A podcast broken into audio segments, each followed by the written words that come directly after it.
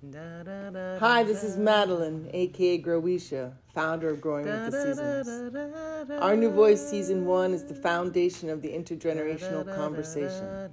It's been in my heart to do. We need more mirrors and voices to inspire our choices. For in the reflection of each other, we all grow wiser. I know I have. To learn more or get involved in this and other co creations and conversations, check out the website gwtsfamily.com. We offer many ways to help you groom your authentic expression. Here we go. So, the first question is How are you informed about your gender, about being, I guess you identify as a male and a boy, right? So, like, how were you informed? Like, how did the world kind of respond that helped you know that you were what you understand yourself to be? So I always played sports. You know that already. Football, baseball, hockey, lacrosse, basketball. Did I say basketball? Soccer. I, I mean, I only I didn't play ice hockey because I never learned how to ice skate.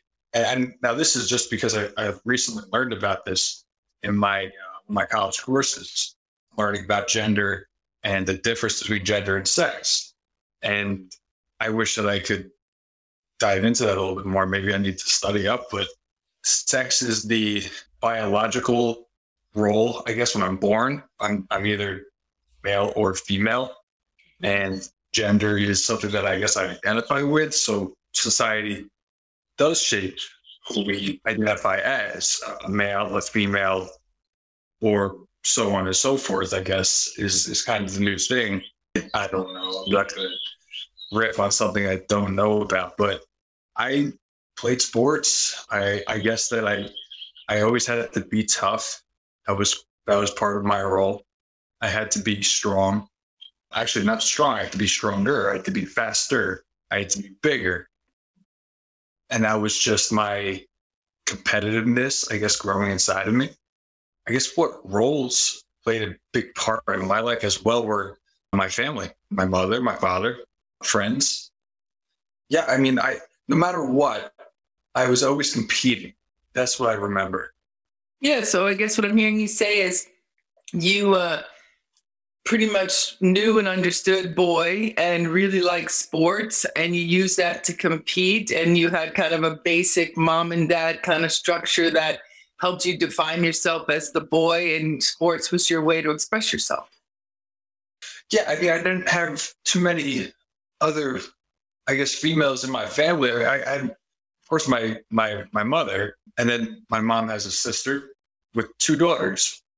They're younger than me, but I always tended to drift towards my father's family. And my father had a brother, and he had three boys. So, and they were all older than me. Mm. So I guess I was, I never thought of it that way. I was in the middle of six, you will. I didn't have another woman figure, I guess, in my life besides my mother, who I thought that I could look up to, and not in a not in a bad way. That's just, I guess, what I what I saw every day. I saw my father, I saw my mother, and you know, I guess I had to always choose, you know, how I was going to be the strong one, you know, out of, out of my friends, and I took qualities of yeah, the masculine side. I like the way you mentioned took qualities. You know, it, it, does seem sometimes as we're growing, we're kind of picking from the things around us what kind of matches us and what we're going to kind of groom in ourselves, right? Right. I mean, I kept getting older, and it's not like I, I became this rockhead, I guess. My father would probably argue the fact. I can be stubborn, but at the same time, I, I became the type to learn. I, I always actually had the desire to learn, but to decide to learn something that was outside of myself was a step forward. I don't think my father ever, well, I, I've never seen my father take a step outside of his own comfort zone like that to try to understand a different perspective than what I was so used to. I, I do. I enjoy yoga on the beach. I enjoy hiking in the woods, even though it's kind of not really with my competitive nature. I, I am the type to run, jump, swim faster, better than than I did yesterday. So my competitiveness changed from against other people, and then I could see myself around the world. So I, I started competing against myself more. You know, that flow, I guess, from competing against others and to myself. And then now I, I become more unified by seeing different, you know, sides of, of my life. I like that. Someone else brought in the need for discipline, and it would seem like in order to compete with yourself and get better, a certain amount of discipline that's needed. Yeah, definitely. Yeah, I think we get comfortable. You know, older generations, you know, you'll hear the younger generations kind of feel a little bit frustrated with the stagnation or heaviness of the older generation, right? Because they don't necessarily push themselves the same way the youth doesn't.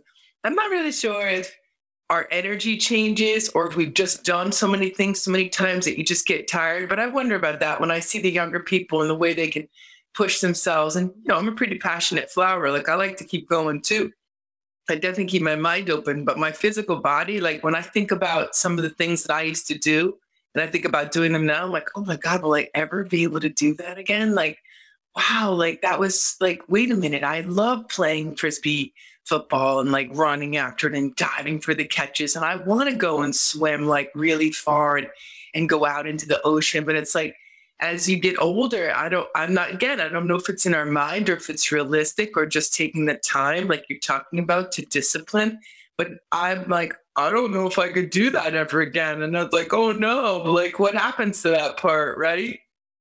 I don't know where that comes from. I've never been older than 29. I've only been younger. I can I can think back to my younger days and and I, I have a lot of regret sometimes. Uh, of course I do. You know my story a little bit. And I can only say to myself that I, I would like to discipline myself to where I don't have to regret where I am right now in my future. Oh, that's a nice way to say it, Matt. I like that, Wendy. And the reality is, of course, I'm going to be older than 29. My birthday comes in a month, and so does yours. Okay, okay.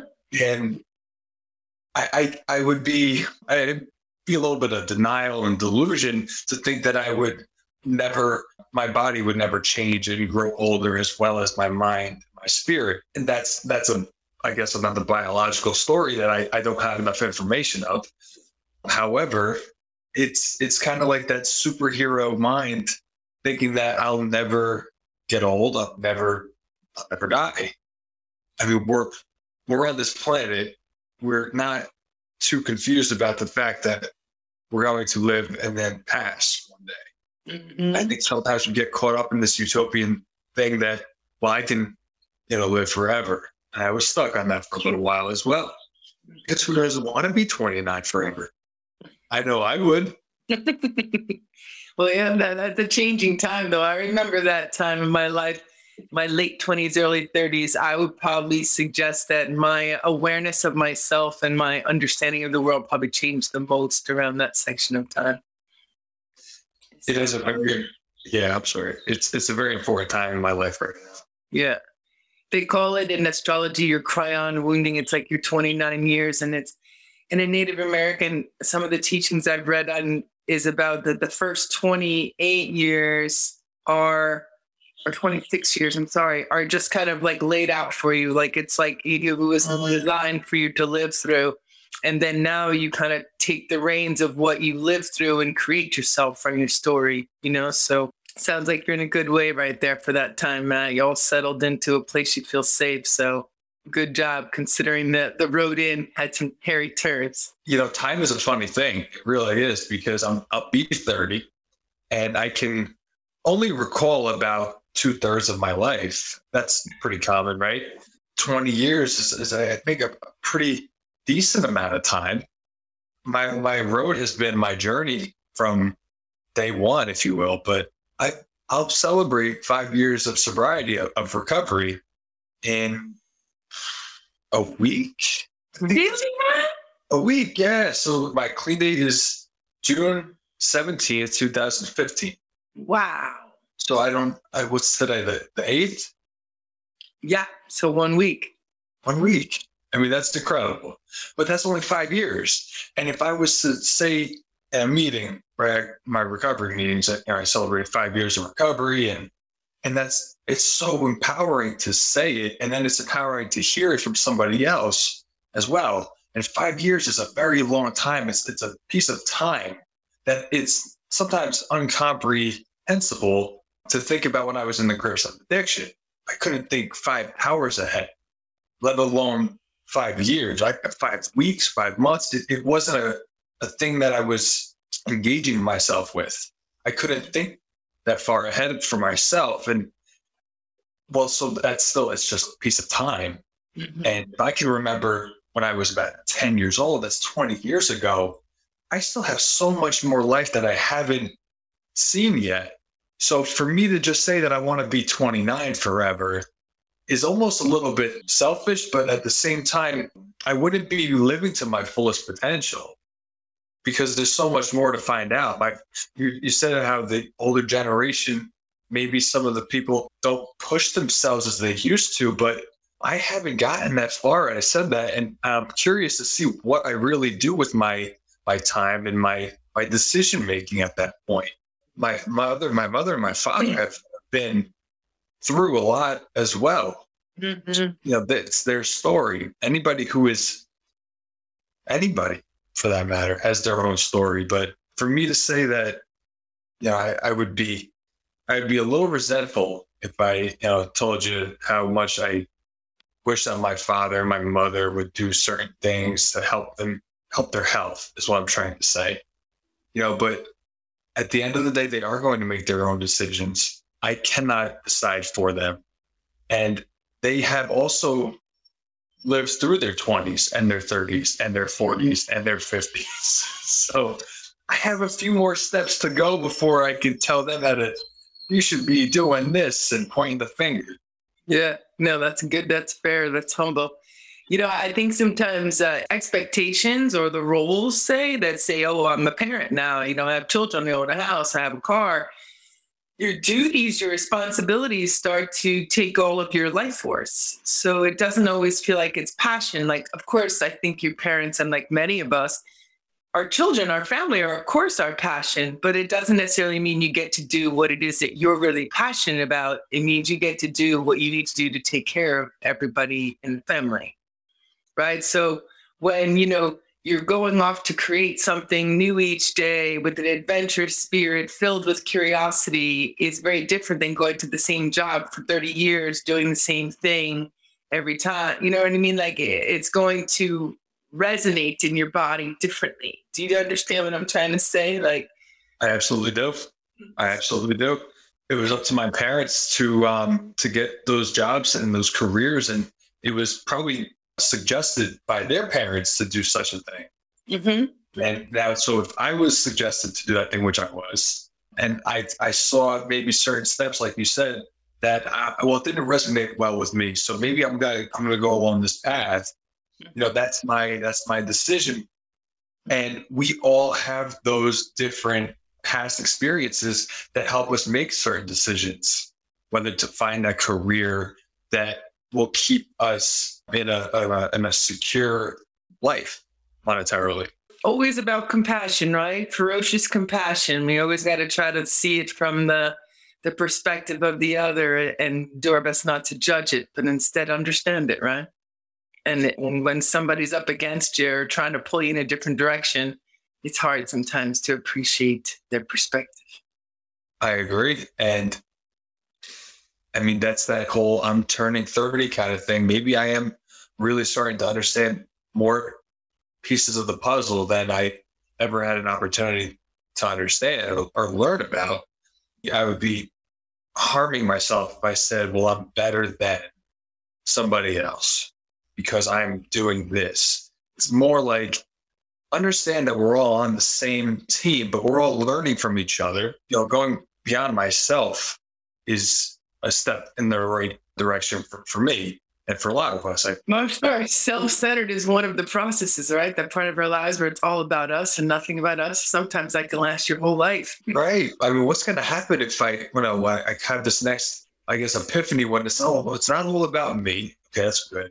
It's also about other people. That's really good. So how do I team up with everybody? like maybe I, I find my own my groups or or something like that. I mean, what will be God's plan for that is is the question, right? And well, what plan will you co-create? But it's a great segue to the next question. So the next question is life's a school and relationships to the classroom. So you had a sense of who you were as far as your gender and in your family. So then who did you learn or how did you learn about yourself in relationships? What showed up when you began relationships? And, you know, relationships are with women, which I believe is your preference, and, you know, your relationship with medicines, your relationship, like, you know, your relationships are classrooms, right? So how did you continue to develop an awareness of yourself in relationship? really God is is my classroom and my classroom is God is what that question means to me. And part of meaning that God's in the relationship or in the people, or, or what do you mean when you say that? God is uh, is a word that for for myself. I'm, I'm just going to start from the beginning. So I was raised Catholic, Catholic high school, and you know, so Jesus Christ, Lord and Savior, if you will. And that's not like I don't want to, you know, like shoot Jesus Christ away because I honestly I, I don't I never met the man. Do I believe in a power greater than myself? Absolutely. I don't really know if I want to choose a name for that power if I've never really met that power. Like it's it seems to it's almost like if I was to say that yes, that is God, then I would be saying no to every other possibility. That's what I'm trying to say. So I choose the word God as like an all encompassing type of term to say that, you know, each part of this life of mine, including yours and the guy down the road and across the street, on this planet, in our solar, system, everything is, is God. And I am a piece of God.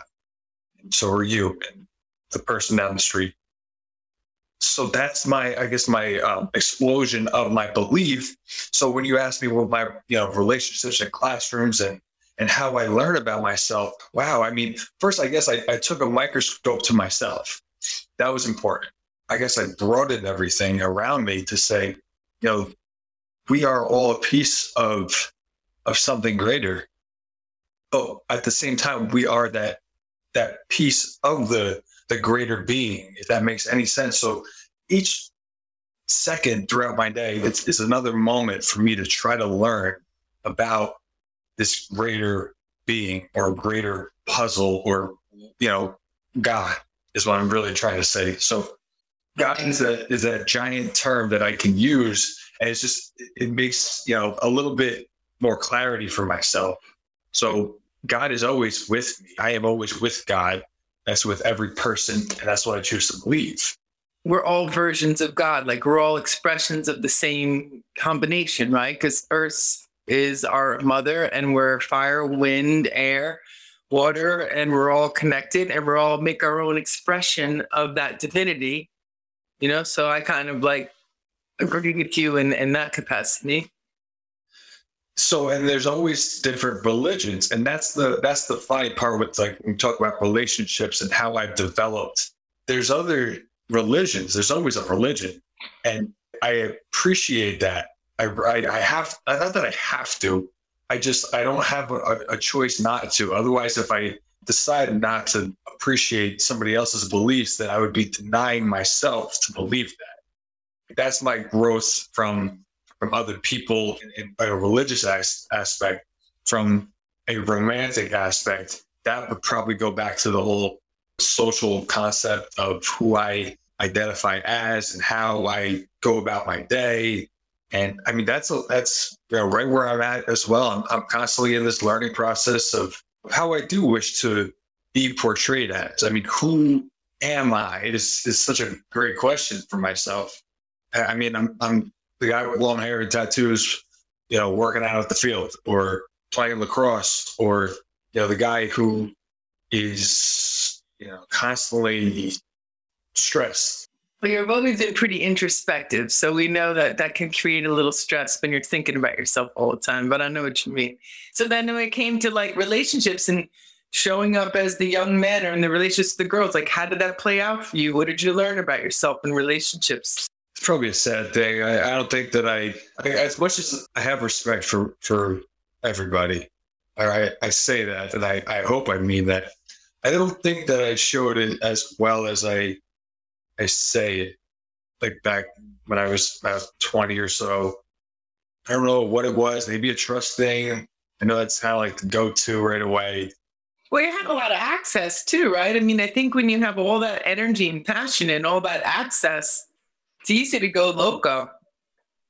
So if you're a pretty boy, you know, you're handsome and, and you're doing sports and this and that. So I mean, I, I don't know. I don't I didn't know you then, but like you're gonna get a certain amount of attention that some other people may not get. When you get all that attention, you also get, you know, you have to decide how you're going to treat that attention. And if you just take it for granted, like you're always going to have it, you know, and you might not always treat people. I mean, I don't know. I'm just maybe that's, that's exactly what I was trying to say.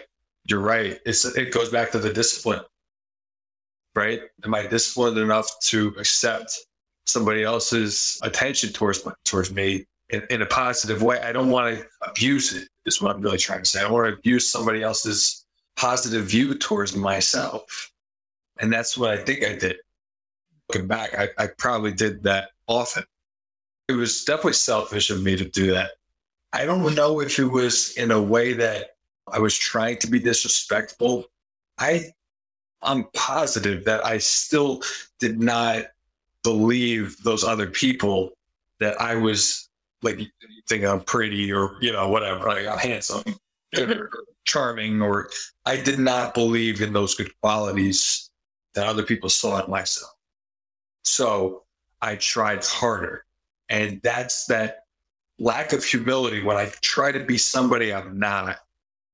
Um, it comes off nasty. That's right? beautiful, man. I really appreciate how you were able to take that and see it in all of its glory, but also identify that the root of that kind of thing is though the world might be reflecting us like we're a superhero or this or that. And I just said pretty because your hair looks better than mine today, but um, Thanks. it has to, that it has to do with our own feelings about ourselves, right? Because like certainly I could identify as a younger girl. I got so much attention and, and I just was just not identifying myself as the way people were perceiving me. And I wondered what they were trying to do, why they were talking to me like that. You know, you know like why what do you want from me you know like so i do believe that that and that way that you said that you would be trying to prove it and be going that was just really articulate because i've tracked a lot of young men in my work and that's a stage for men and women but there's a way that we don't realize that the person is actually trying to prove their value and they're not necessarily always trying to be a jerk when they you know, are ignorant to what you're offering with your sweetness or your girl attention or your mothering or whatever, you know? Right. We want to continue being liked at the end of the day. We, I know that I struggled with that. Um, I don't, it's definitely gratitude. It's, I struggle with gratitude. I struggle with accepting a compliment. Maybe I, I wasn't used to receiving them. Maybe I wasn't used to being trusted. How about this? Because there's also the way that you were just referenced, like your opening act on this call today was about competition. So when you're in competition, you're always supposed to get better. It's never enough. It's never enough. Got to get better. Got to do more. And I mean, I know you're rearing. I know your family. So there was a there was a push behind you. Come on, come on, come on, come on. You know, let's go, Matt.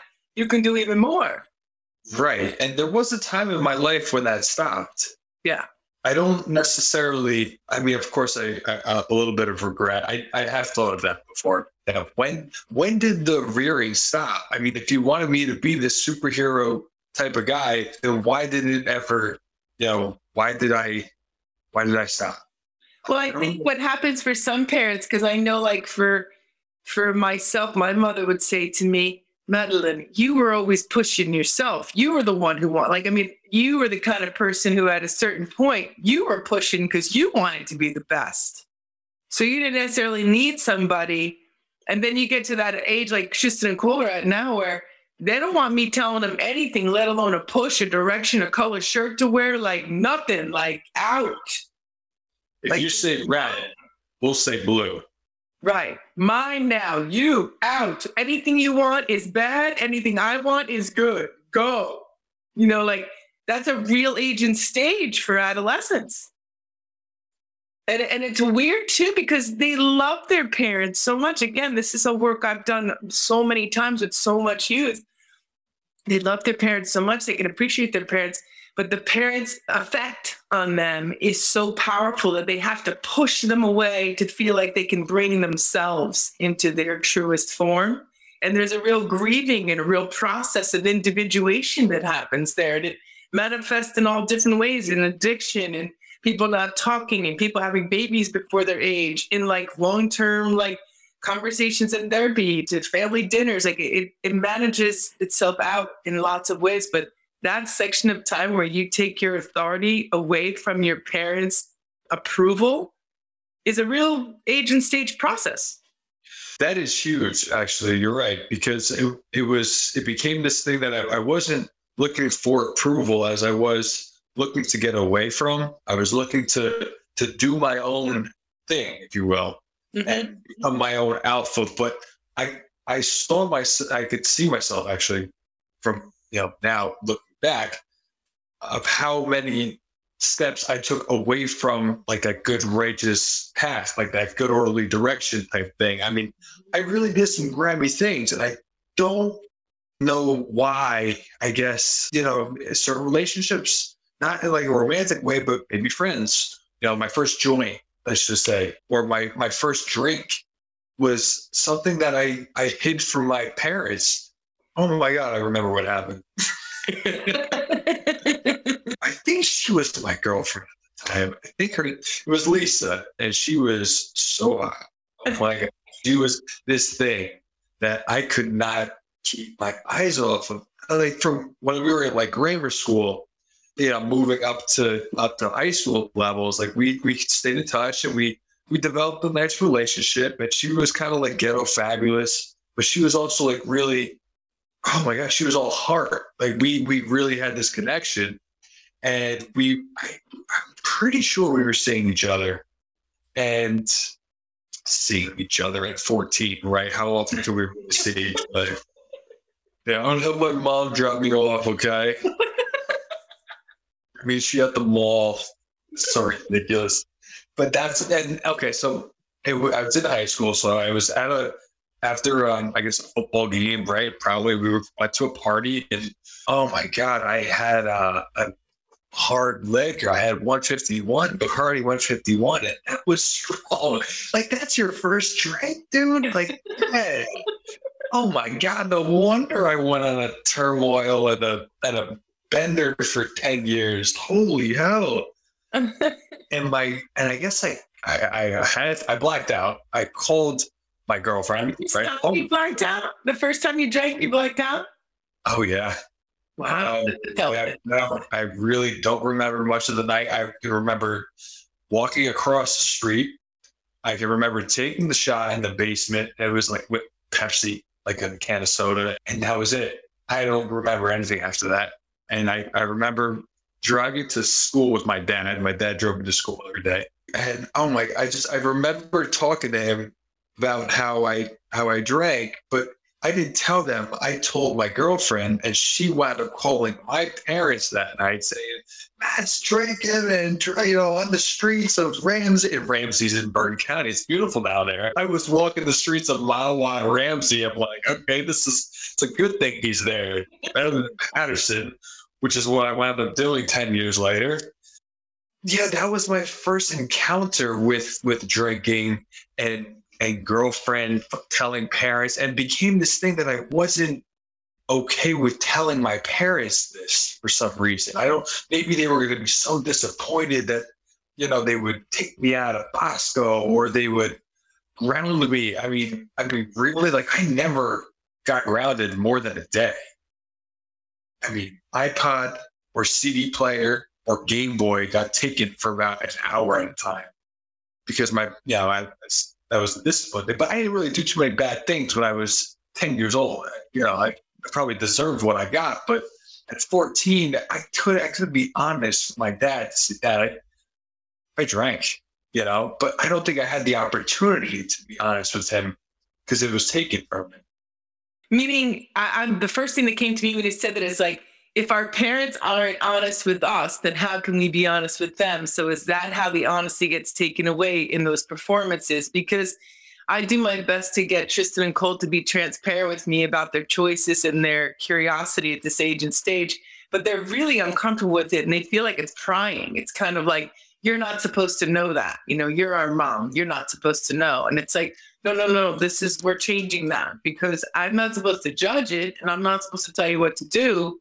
But it's important that you feel safe to tell me what you're doing because otherwise you make a wall between us that you're holding another idea of you that I can't see. And now that heart space that you grew from doesn't exist. And I don't want any control over you. I just want you to feel safe to say who you are and have me see you and you see me.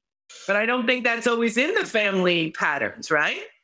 Oh, it, it's definitely distorted at times, obviously, right? And whatever that event is, do you think it is a, an individual event like that? I mean, I, I can, I can. This is the first time I've ever reflected on that being the one event, maybe that could have taken my opportunity to be trustworthy. Like no matter what, the first transparent, thing transparent, transparent, yeah. Because I mean, let's be honest, right? I know what weed smells like, right? If I if I had a son or a daughter and they, you know, came home smelled like pot, what do I do? Right? Oh, it smells like a skunk in here. You know, would you, you know, whatever, right? But I, yeah, do you do you call them out on their on their whatever, or do you let them be honest first, or do you let it pass on to the next time? I mean, that's a that's a tough position to be in as a parent. Yeah. Especially because a lot of the parents have done all those things too, right? A lot of the parents smoked in high school or drank and things like that. So it kind of feels like it's normal. But you also know from being older and watching how people's lives turn. Like, so if you're my son, and you black out the first time you have alcohol, that's a giant red flag that more than likely you have alcoholism in your genetics, right? Because that means oh. you're, you're, because that's the thing about alcohol, it can really distort a person. And there's people who have the allergy, they'll call it. And like you yeah. really see in their early times what their relationship was like with it. Do you understand what I'm saying? I'm not trying to accuse anything. I'm just, being Please. I learned as an addiction counselor. Madeline, I went on to go to you know go on cruises with my family. I, I had a great childhood. I really did, like adolescence and all that. I I wish I could have been honest with my folks back then. Right. I can recall being on cruises, right, with my parents and my cousin Drew, my uncle Lou, and I remember giving you know adults money so they can get me uh, an alcoholic beverage from the bar. It's 15 years old or 16 years old, 14, 15, 16, 17. I mean, like that's like, and I wasn't drinking like a bottle of beer. You know what I mean? Like it would have been cool, like to like, hey, like here's 30 bucks. I would like a bucket of a bottle of Budweiser. Can I just get that? But instead, I had to have mixed drinks. And I, well, uh, that's a mixed drink. I had a Long Island iced tea with a shot of 151 in it. And I was chugging that, Madeline. I could just maybe I was hiding it, you know, because I didn't want anybody to, you know, see a 14 year old, 15, whatever kid drinking. There's a picture on on online somewhere, Google images, and I remember it because I was, you know, I, I know the picture well. I'm wearing Don Bosco lacrosse, and I'm taking a picture like this. And I'm, I'm like 16 in that picture maybe 15. And I'm hammered. I'm at the kids' club on a cruise ship, hammered. There were these benches that were like almost like day beds, right? They're beautiful, like you know, across like the whatever the hallway. I can remember just get like that was my first time getting the spins. 15. I'm chugging chugging drinks. I yeah, I probably had a little bit of alcoholism in my my genetics somewhere. Something, yeah. Because I mean, I've never spilled on alcohol or blacked out. You know, not that I'm a drinker. I mean, out here or there, but I do love Long Island iced teas back in my bartending days. I mean, good ones. Oh, yeah. I would never. no, no. but I would never even consider going to that space, right? So it's it's just an interesting appetite for adventure too, and there's like a resilience that grows, but it's the kind of medicine that I've seen really debilitate a person's ability to feel good about themselves, right? Because you get power to it pretty quick. It takes a lot of the the juice, the alcohol, like because it's the water. It affects the water, the blood sugar. You know, it really takes over the house. It's the effects of it that I've never felt before, and then all of a sudden I feel it, and I just I can recall saying, to, you know, like this is well, one, this is new. Two, this is fun. It was like being on a roller coaster ride, like being on those. Remember those spinny teacups? It's funny. it's being on the teacup ride, you know. But like at, at 15, it's not fun anymore like it was when I was six. Like now I need, okay, I need two bottles of this and that. Like now I'm on the teacup ride, you know?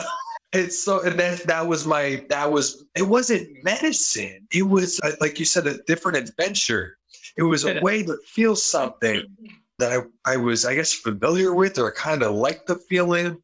Mm-hmm. But I mean, feeling is, is also so broad it's it's such a big range to say that that that was the feeling I got. Mm-hmm. It was more than a feeling. It was the time and place that I still will always remember. Mm-hmm. It was it was it was still more than just an experience. It was what was I experiencing in that moment that wanted me to keep doing that. Yeah. You know what I think is so interesting about what you're bringing in? Because, like I said, I've done a good amount of these, like over 20 of these now. Is you're really seemingly saying with your response to that second question about life school relationships that the relationship that's been educating you and kind of your primary relationship has been with drugs and alcohol. For, for that 10 years. I mean, you're at a different now. But like you really, when we go back to like, okay, so we know you're a boy, we know you're competitive, we know you grew up in a traditional Italian family, Catholic, and this and that. And then you introduced when we went into relationships, the first girl, the first drink. So it's just interesting how the relationship became in the medicine as well as the person. It was something that I, I wanted to feel. It was probably a power trip, I guess. If I wanted to feel powerful, I would do such and such a thing. And and power is such a is a it's a hell of a word really to grasp and understand. But I don't know if I want to feel powerful. I want to feel empowering. I want to help others feel the ability and, they, I would feel you know capable of helping somebody else and, and helping somebody else reach their fullest potential. Mm-hmm. You know, and that's that's I guess different than what I was trying to feel at 15 or 16 or 17 or you know. Yeah. And you say medicine, so I and and the, I guess this is probably the the Catholic in me. When I think of what I was going through, I, I don't think of it as medicine. I think it was poison, right? Good or bad, right? Um, right or wrong, good and evil, whatever. But right, you know, and today is completely different. You know, it, it's do I have actually the motivation to get you know to the batting cages down the road? I mean, I that was so cool the other day. I, I don't know if I told you. I had 20 bucks and I got 30 minutes nonstop with batting cages. Uh, you know, that was that was alone. I really, yeah, Lauren was sleeping, and you know, she had work the next day, and uh, it's summer, it's beautiful outside, and I don't have work the next day because of the, the situation that we're all in right now, and mm-hmm. that was powerful for me to do. Like that was empowering myself at the same time. Batting cages is so simple, right? Twenty dollars is the same price for about 150 baseballs over there or you know a gram of weed from you know whatever yeah that's really cool that you brought that in like that about that you were able to use your money in a different way because i mean when we get stuck in our minds or in our struggle over ourselves sometimes our physical body doesn't get activated in the same way that it used to and i know the whole time i've known you you would identify and share that you felt the best when you were physically strong and doing things physically. That's exactly right. Yeah. I, I feel like I'm always on this tripod and I, I Googled mental, physical, spiritual, and then there's other piece, of the well-being puzzle, which is emotional. And I had to find that out for myself. But you know, so that physical side of me, I guess I, maybe I was deprived for so long. when I indulge in those things, like you know, batting cages or you know, a run around the block or bike, you know, bike ride or you know, join lacrosse team. I mean, those things that I now give myself for it is, is so much different, right? But it, it's just, it's the thing that I really need in my life. I mean, it, drugs and, and it does something to me that I really, I couldn't see. And I, I can remember just the way I said that now, drugs, man, drugs. Like that's what my father used to say. There's something about it that was not good for me. And, and I, I still had to find that out for myself. I did it, but I'm happy to. Yeah, yeah. Thank you for your journey and everything that you picked up along the way. I mean, that's the thing, you know, everybody's designed to kind of live what they live and learn what they learn. And then hopefully at this time, be able to share with each other so we can come to some understandings that we can all agree to. Because that divisiveness that comes in our mind that creates conflict in ourselves and in our communities is something that's looking to be resolved, you know, so we can actually work together more collaboratively and sure, still push yourself to your best, call competition, call it what you will, but working together for the good of all, you know, that's what's up. All right. So the last question for this little round, and so far so great, is um, how do you maintain in a regular way a connection to source, God, spirit, you know, something you can trust, right? Because a lot of times we all need to be able to trust and listen from ourselves intuition god spirit everybody has their own way. How do you uh, maintain a connection like that that helps you trust yourself at this time and trust your guidance? Well i, I recently have found how important it is to breathe. Actually you, you kind of confirmed that as well. I, I asked you a question about how do you how do you listen to other people when they talk I mean, I can hear them. I hear the words that they're saying, but I want to really, you know, listen to what they're saying and then respond appropriately. And you know, you told me that breathing is so important. I mean, because we do it unconsciously, right, or subconsciously, whatever the I guess the term is, but it's so important to keep my mind moving. I guess like I have to I have to keep breathing, otherwise the lack of oxygen. It's, it's one of those things where I remember watching you know television and, and somebody would be on that. I mean, it was a skit. They would be drawn on, on one long run-on sentence, and they would gasp for air and like they would smoke a cigarette or drink something and like just breathe, just breathe, like calming them down. Right.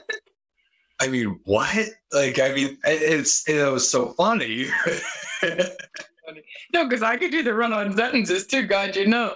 And yesterday I was talking with someone and like they talked for a long bit and they said what they had to do. And I was mostly listening, but I was a little stuck on a spot because I wasn't feeling like they were understanding the the little riff we were in. And so then when I said, okay, it's my turn, I started to share where I was coming from, looking for the safety to kind of unravel it a little bit.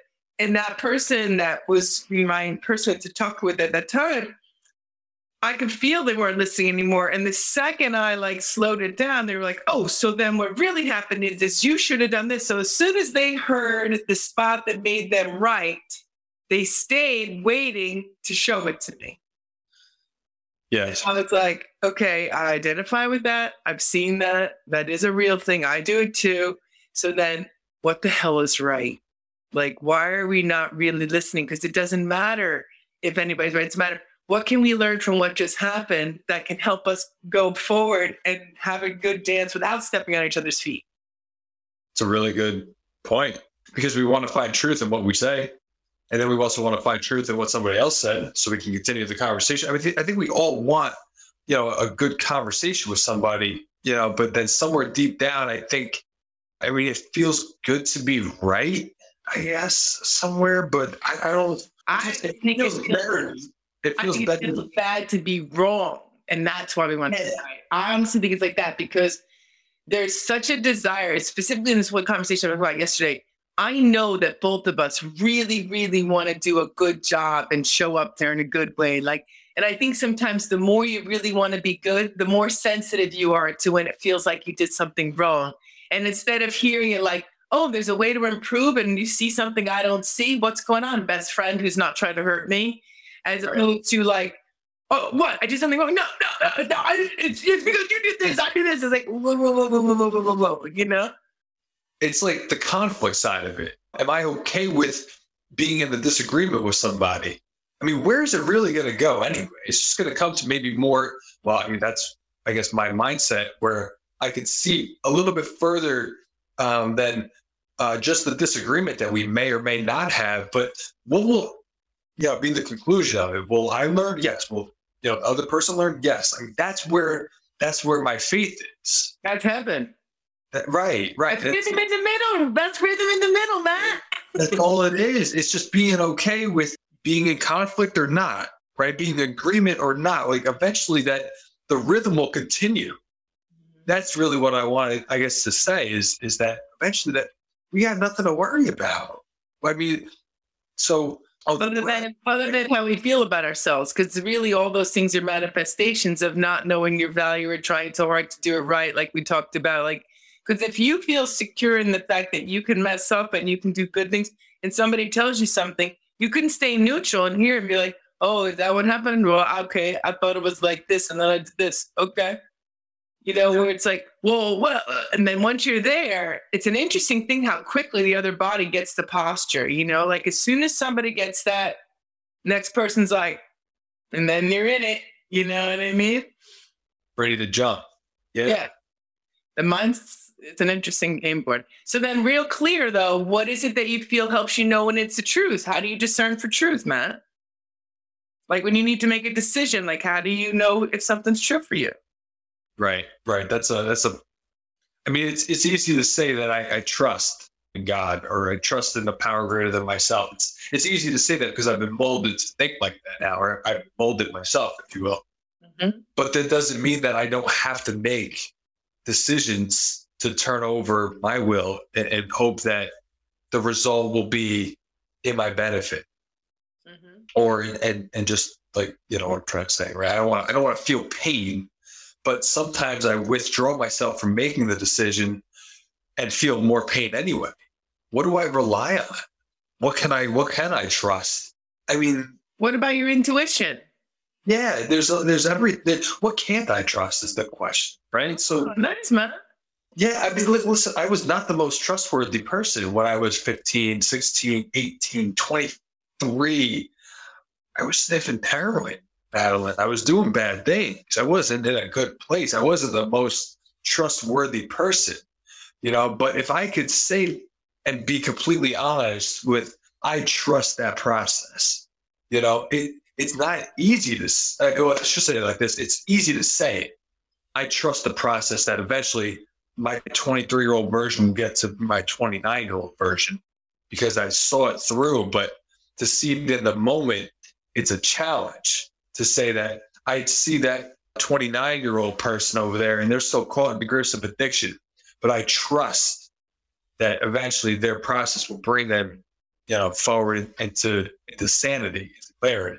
Nice. I don't know if I have I don't know if I have a specific answer of of, of what to trust other than I, I mean other than like we're here right now i mean isn't that enough nice the present moment. Okay so staying present and knowing that where you are is where you go that's how you trust and be.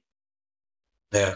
Nice. Eventually i can't make a decision for anybody else to get clarity or not anyway. No. But deep down i believe that we are all part of that one you know that one that gets us to where we were going to be anyway. Yeah. I mean, one of the lines that I persistently repeat on this uh, podcast is uh, the greatest troll is the universe. And the universe, it is trolling us to become one and harmonized because that's how we were intended to be here on this earth plane.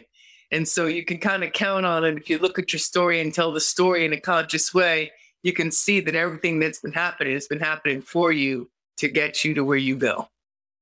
That's beautiful. And now, see, I'm, i guess I'm a little bit out of the loop for being 29. I, I don't really know what trolling is. I think it has multiple meanings, but I understand what I think you're trying to say, where, where the universe is the biggest troll well, like, you know, like something's trying to bait you or get you to be a certain way and, beyond you. Like, I didn't know what it was either. One of the people on the show, actually the young man who you're gonna be with uh in the in the next series, the next round, Nasty, he brought that to my attention when I'd be like, you know, kind of like little hooky or baity or making little comments. He goes, You would troll. Why are you trolling me? And I was like, What? What's that? What do you mean? And then I learned about the word. I was just like, I want to be a troll, you know. But once I learned about the word, which we just jokingly, I said to him, like, uh, he's like, it took you about two years, you know, to learn that what that word meant. I'm like, oh, just. But now I really understand that there's no need for me to troll or anybody to troll because there's something smarter than me bringing everything into its best place and lining things up. Just stay in your vibration and intention and like it's happening for us all the time. So it's like, you know, like you're looking for a reaction, right? And so I would say the universe is looking for reaction from us to come together and live through the stories and learn the lessons to grow the grace. That's incredible because provoking, it does have a little bit of a negative connotation to it, right? Or a little bit of like, why are you provoking me? But it's not the, it doesn't have to be in a bad way. Provoking is also attraction. No, I mean, there's another character who's on the series who would, over the time I've known him, be like, you know, no one bothers me like this. Like, no one gets under my skin like you. And, and I'll be like, you're welcome. Right. And he'd be like, how could you say that? Like, and I'm like, here you go. You, think, you think I wanted to be this annoying? Like, this is like, I'm being my real self to you. And for some reason, my real self annoys the hell out of you. And sorry, but that's what God did. You know what I mean? You know, I just got to play it out. And then again, one of the other ones, he helped me understand how when someone else is triggered, it has nothing to do with me if someone's triggered by me. But for me, coming from that shame vein and that wanting to be good enough, some of my own insecurities in my little Cancerian box that I live in, somebody getting upset with me for being myself, I would sometimes internalize and think I had to change to make it better for them. Now I really understand that if somebody is triggered by my behavior, that's between them and God. That has nothing to do with me. I'm only being me. You can increase my awareness because, like, one time Carrie Ann said to me when I was talking to her, she's like, Are you scolding me? Yeah. no, I'm just talking. Because, like, I can appreciate how my way of talking, like, growing up in an Italian home in the city, the way I talk, I'm pretty quiet compared to some of the things I grew around, you know? So yeah, I've already got an improved model. But I can appreciate that to people who grew in different types of family energies. My tone and my intensity might be like, what the like, yo, yo, yo. Yes. You know, so I get it. You know, so I, I can appreciate that, but I can't change my nature to because someone's like, you're bothering me and I don't like the way you I'm just like, well, what are you going to do about it? How are you going to get back to center? Because that's not about me. Oh God, so perfect. Thank you for that. That's the rhythm in the metal thing. Could you imagine? Well, I mean, of course you can imagine going to a different area in just the United States and going with your New Jersey attitude. Before it even becomes a thing, people could pick you out of a crowd. People pick me out of a crowd. Yeah. With the Vermont, right? We're we're hanging out, we're snowboarding, and we go to the the bar afterwards, we're playing pool and this, and that. And I could feel the tension of people looking at me while I'm shooting and I'm talking. I could feel it, right? But you're like, a big deal at the pool table. Such a big deal. And I do my best not to go overboard because I, I don't want to brag. I don't, you know, I, I kind of like to show off. There's nothing wrong with that. I just, I want to do it quietly you just want to live in your confidence and that's a place that you have great confidence a pool table is a place and it's kind of cool because it coming out of your story of addiction the pool table and getting confidence there was part of your segue definitely and, and pool got me into i guess my little competitive nature again and oh my god i mean could you imagine what i was like when i was drinking playing pool i, I was well first of all i was terrible at it i wasn't even good and then I stopped drinking, so I was still bad, and now I didn't have anything to drown my sorrows in. I just like, wow, I really suck at life. yeah, you know, but it was it was a good transition to you know test myself and then be sober and then continue progressing. Like that was you're right. That was my my little bit of a journey into you know improvement, mm-hmm. improvement. Right. I I play lacrosse for college over here. I still have eligibility, which is incredible. And you know, even though like the pandemic hit and like that took me out of it too, and a little, you know, but I'm so grateful because I'm still getting stronger. I'm still practicing in, in my off time. And I get to, you know, bring my grades up and I get to get an associate's degree and I snowboarding and like all these things that I just I'm so happy that my journey has led me to this point. So I, I mean, I guess I'm kind of just, you know, saying what I what I feel and where I'm at in this moment. But you know, it's, it's like that to answer your last question again, I just I just trust the process. I, I mean, what what other decision do I have? I can either trust the process or not trust it. But if I don't trust the process, then I'm just creating a little bit of pain and drama in my life. Like I'm really in denial. Like this process doesn't know anything. Obviously, I want X and it's giving me Y. What the hell process? and it's it's so ridiculous to think like that. But it doesn't mean that I, I don't have to make that decision to say to myself, okay, well, I really am not trusting the process here. Maybe I should maybe I should start, you know, trusting it. Nice. Well, that's a great place for us to wrap up the show, that trusting the process. And that's a great way to grow. Like, why not? You know, because then we can be present, like you said, because that's where everything is anyway. And just look forward and bring the best to yourself there, right? Mm-hmm. Yeah, I agree. All right. Well, thank you, Matt. I look forward to more. I can't wait for the other people in the group to meet you. I'm happy that you're going to play this with us. Thank you. Thank you for having me, Madeline. I will always say yes. you're so sweet. Hi, this is Madeline again. If you're interested in learning more about co creation and building a new foundation, check out the website gwtsfamily.com and get involved. Join us in growing this frequency of more peace and harmony and possibility. The space inside me that longs to glow. I call for the wisdom of my teachers and my elders and the wisest part of me. What is it that's going to set us free? How can we find harmony in this family? Please teach me. Show me the way. I know, way will open. Where is it? Where's the fire?